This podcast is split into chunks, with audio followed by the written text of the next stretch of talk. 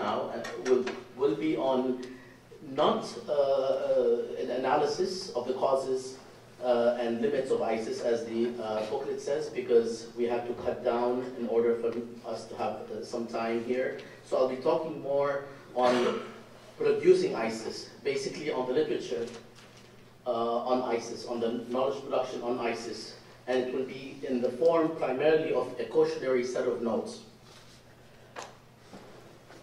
Talking about ISIS is to talk about traces, not an infinite set of traces, but a large number to be sure.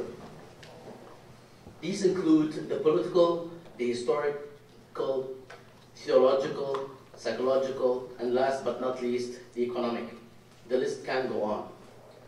Since the emergence of the movement in its Syria and Iraqi garb as ISIS, but mostly since spring and summer of 2014, when ISIS overtook towns, cities, and large parts of whole provinces in Syria and Iraq, writing about ISIS became ubiquitous. The plethora of explanations were mostly premature treatments that were produced by not only newcomers to the field or the region, but by newcomers to the study of Islam, or sometimes to Islam in general. The arguments about ISIS taking over the region any day were met with the reverse arguments that dismissed ISIS altogether as an aberration that will melt away rather quickly. These arguments were complemented by others that addressed the roots, novelty, continuities, and discontinuities of Islamic movements, traditions, all of which muddied rather than clarified the phenomenon for the most part. Exceptions, of course, exist. This could very well be a function of the proliferation of avenues that produce narratives.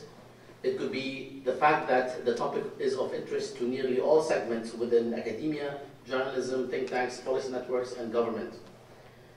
I will say a few words first about jettisoning factors or ignoring factors. Perhaps the most significant matter here, and to make a long story short, and I'll be skipping a lot of what I had prepared, is to reject explanations that focus on singular factors, and many do. Many explanations focus on singular factors. We call them monist, focus on one factor that produces a very complex phenomenon, or ones that do not take into account the evident traces, some of which I mentioned above. For instance, the economic infrastructure of ISIS is not a sideshow. It is part and parcel of its appeal, sustenance, and vigor. Yet, in most accounts, it's either absent or marginal. Just receives a mention that there is an economic component to the sources of wealth that actually drive ISIS. And even though in my own work, I call the US fraudulent and barbaric invasion of Iraq in 2003 the Big Bang that produced the context and vacuum within which ISIS-like movements flourished, we still, even in this context, cannot ignore the historical and ideological traces that predated that invasion, including the style and logic, for instance, of Saddam's brutal rule, which was copied or cloned by ISIS, according to many researchers that studied this connection very carefully. We also cannot ignore disastrous US policy decisions to dismantle the Ba'ath party and the Iraqi army. We also cannot ignore, as well, the external support by both the US and Iran of a government that practiced sectarianism par excellence in the post-invasion period. Similarly, we cannot ignore the production of future ISIS leaders in American and Iraqi jail cells from 2003 to 2006 and beyond. Nor can we ignore the entire chapter of the Syrian uprising and how it represented the dialectical breathing space for the expansion of what became ISIS and then its return force to Iraq.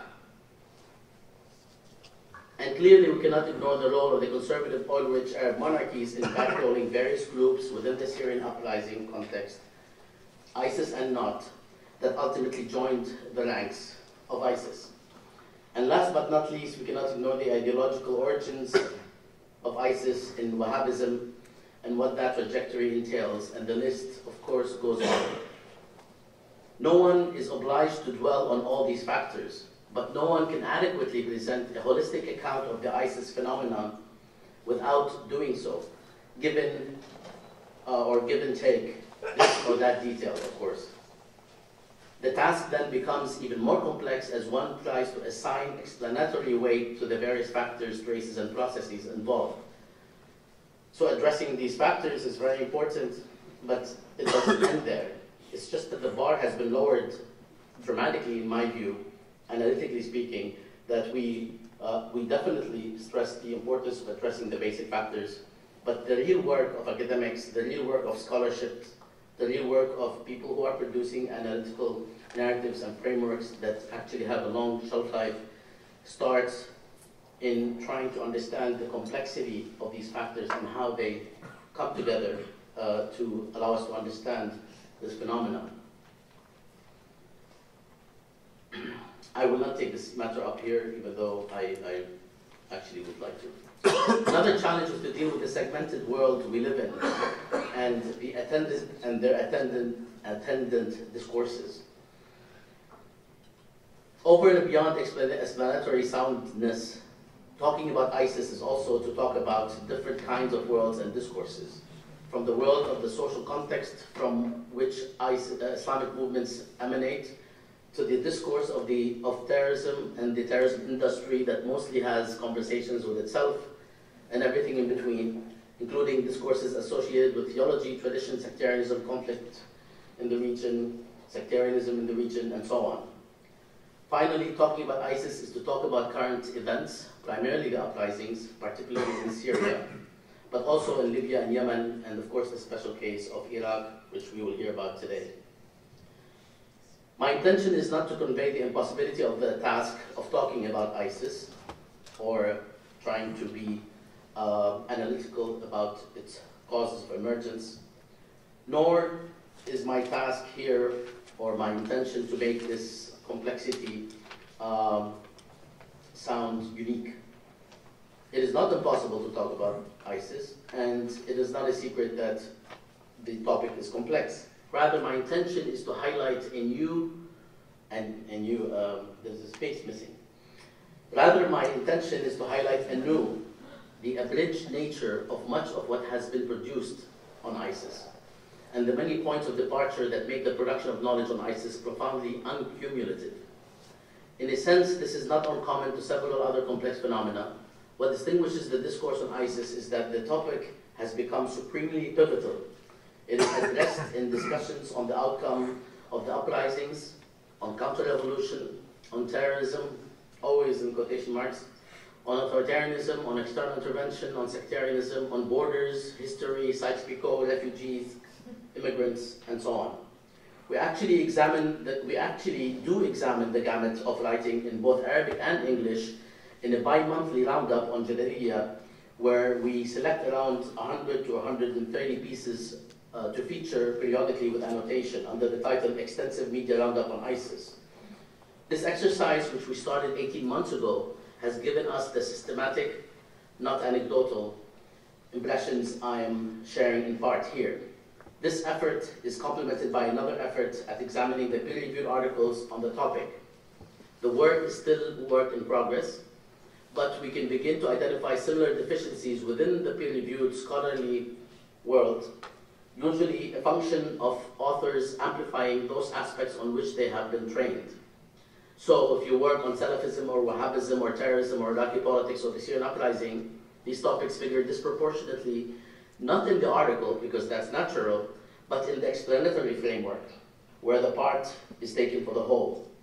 This is not a critique of analysts who focus deliberately on one aspect. Actually, this is important and needed.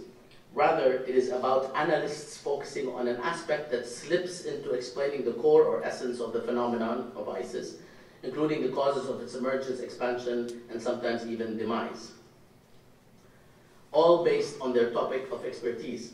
It's kind of like what social media experts living in, say, Wisconsin and working on the American context, arguing that social media produced the Arab uprisings because this is what they study, and they hear about the social media and its connection with the uprisings, and they focus disproportionately on it. This happens in the case of ISIS all too often. Thus, we often have not so much intellectual narratives about ISIS, but a production of the ISIS phenomenon. This is taking place at a time when such production or such productions are often consequential in terms of policy and real-world events. I intend for this to be no more than a cautionary note as we begin seriously to address this phenomenon and its many facets moving forward, especially that several years after the emergence of the phenomenon, we are beginning to see real work being produced, as opposed to some of these articles and books that were produced almost within 15 minutes of the emergence of ISIS and the union that produced ISIS. And I am sorry to keep using the word ISIS, and that we are using the word ISIS in this conference, because the official name, self-professed, self-imposed, or produced by the movement, is IS today. We use ISIS for recognition. It has caused some issues, but we're using ISIS knowing that the name officially is Islamic State. I will now actually take a back seat to the rest of the panel.